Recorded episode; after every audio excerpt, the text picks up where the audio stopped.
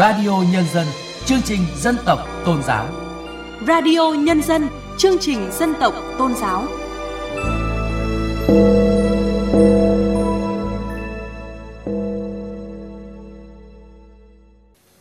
Chuyên đề Củng cố khối đại đoàn kết trong bối cảnh mới. Thưa quý vị và các bạn, đồng bào các dân tộc thiểu số là máu thịt của dân tộc Việt Nam, bộ phận không thể tách rời của khối đại đoàn kết toàn dân tộc. Chính vì thế, đầu tư phát triển toàn diện, bền vững vùng đồng bào dân tộc thiểu số và miền núi là yếu tố có tính nền tảng để bảo đảm đại đoàn kết toàn dân tộc. Tiêu điểm Phát triển vùng đồng bào dân tộc thiểu số và miền núi Bài viết của tác giả Đinh Xuân Thắng và Trung Toàn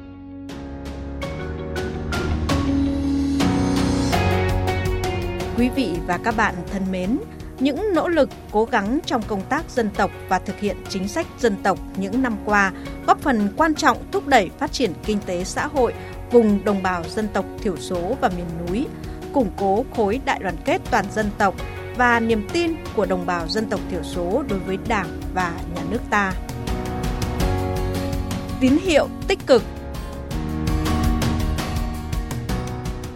Một trong những nhiệm vụ trọng tâm của các cơ quan làm công tác dân tộc là thực hiện hiệu quả kết luận số 65 KLTU ngày 30 tháng 10 năm 2019 của Bộ Chính trị về tiếp tục thực hiện nghị quyết số 24 NQTU về công tác dân tộc, gọi tắt là nghị quyết số 24. Trong tình hình mới, với nỗ lực cao nhất để giải quyết căn bản những vấn đề bức thiết đặt ra trong thực tiễn, tạo sinh kế, nâng cao thu nhập và đời sống của người dân, thực hiện phương châm hành động không để ai bị bỏ lại phía sau. Để nghị quyết của Đảng đi vào cuộc sống, chương trình hành động của chính phủ đã xác lập một hệ thống chính sách đầu tư hỗ trợ trên tất cả các lĩnh vực cho vùng dân tộc thiểu số và miền núi. Cụ thể hóa nghị quyết số 24, các chính sách dân tộc đã được ban hành bao quát trên nhiều lĩnh vực, giáo dục và đào tạo, phát triển nguồn nhân lực, phát triển kinh tế, bảo đảm an sinh xã hội, xây dựng kết cấu hạ tầng, củng cố hệ thống chính trị ở cơ sở, y tế, chăm sóc sức khỏe, khoa học và công nghệ. Đồng thời đã thu hút lượng lớn nhân lực, nguồn lực tài chính trong nước và quốc tế. Sau hơn 19 năm triển khai nghị quyết 24 đã làm chuyển biến tích cực, cơ bản về nhận thức, trách nhiệm của cả hệ thống chính trị và sự đồng thuận của xã hội về công tác dân tộc, góp phần quan trọng cho vùng đồng bào dân tộc thiểu số và miền núi trong phát triển kinh tế xã hội. Điểm nhấn ấn tượng nhất trong lĩnh vực công tác dân tộc sau khi có nghị quyết số 24 đến nay là tỷ lệ hộ nghèo giảm với mức giảm bình quân 4% một năm. Một số tỉnh đạt tỷ lệ giảm nghèo khá cao như Yên Bái 7,66%, Thanh Hóa 6,31%, Gia Lai 6,25%, Đắk Lắc 6,51%, Khánh Hòa 9%. Có những tỉnh mà tỷ lệ hộ nghèo vùng đồng bào dân tộc thiểu số hàng năm chỉ giảm từ 3 đến 4%, nhưng ở các huyện nghèo lại có mức giảm bình quân 5 đến 6% một năm. Ninh Thuận là thí dụ điển hình. Toàn tỉnh có 32 dân tộc thiểu số với khoảng 144.200 người, chiếm 24,4% số dân của tỉnh. 28 xã thuộc vùng đồng bào dân tộc thiểu số và miền núi. Người dân luôn đoàn kết, hăng hái thi đua lao động sản xuất, sáng tạo trong làm kinh tế. Tốc độ tăng trưởng kinh tế đạt bình quân 10% một năm. 20 trên 37 xã đạt chuẩn nông thôn mới trông đợi những luồng gió mới. Mặc dù đã được Đảng và Nhà nước quan tâm hỗ trợ đầu tư phát triển, nhưng kết quả thực hiện một số nhiệm vụ chủ yếu cấp bách đối với vùng đồng bào dân tộc thiểu số và miền núi, nhất là ở khu vực Tây Bắc, Tây Nguyên, Tây Nam Bộ và Tây Duyên Hải miền Trung chuyển biến chậm. Vùng dân tộc thiểu số và miền núi đã, đang và tiếp tục là lõi nghèo của cả nước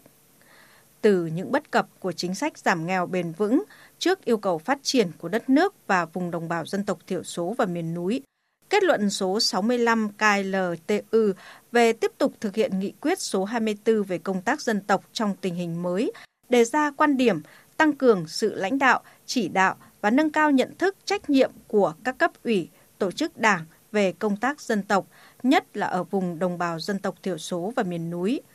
Đây là văn bản khung để Quốc hội, Chính phủ xây dựng, ban hành các cơ chế chính sách đầu tư, hỗ trợ phát triển toàn diện vùng đồng bào dân tộc thiểu số. Trước mắt, triển khai nghị quyết số 88-2019 QH14, các cấp tập trung xây dựng chương trình mục tiêu quốc gia phát triển kinh tế xã hội vùng đồng bào dân tộc thiểu số và miền núi giai đoạn 2021-2030. Cuối năm 2021, Thủ tướng Chính phủ ban hành quyết định số 1719 QĐ-TTG phê duyệt chương trình này với giai đoạn 1 2021-2025 có mục tiêu hết năm 2025 mức thu nhập bình quân của người dân tộc thiểu số tăng hơn 2 lần so với năm 2020. Tỷ lệ hộ nghèo trong đồng bào dân tộc thiểu số mỗi năm giảm từ 3% trở lên, đồng thời phấn đấu 50% số xã, thôn ra khỏi địa bàn đặc biệt khó khăn. 100% số xã có đường ô tô đến trung tâm xã được giải nhựa hoặc bê tông. 70% số thôn có đường ô tô đến trung tâm được cứng hóa. 100% số trường, lớp học và trạm y tế được xây dựng kiên cố. 99% số hộ dân được sử dụng điện lưới quốc gia và các nguồn điện khác phù hợp. Cùng với việc thực hiện các chương trình chính sách dân tộc của chính phủ, Thủ tướng Chính phủ, cấp ủy vùng đồng bào dân tộc thiểu số và miền núi đã ban hành các nghị quyết về lãnh đạo công tác dân tộc và ban hành các chính sách đặc thù riêng của từng địa phương. Đối với Hà Giang, tỉnh đã thành lập ban chỉ đạo thực hiện các chương trình mục tiêu quốc gia từ tỉnh đến cơ sở. Đầu tháng 7, tại kỳ họp thứ 7, Hội đồng Nhân dân tỉnh Hà Giang đã thông qua 4 nghị quyết chuyên đề về phân bổ nguồn vốn, giao kế hoạch vốn để các ngành, các cấp thực hiện chương trình. Chương trình Mục tiêu Quốc gia Phát triển Kinh tế Xã hội vùng đồng bào dân tộc thiểu số và miền núi giai đoạn 2021-2030 được kỳ vọng sẽ giải quyết căn cơ những khó khăn, nâng cao đời sống cho đồng bào.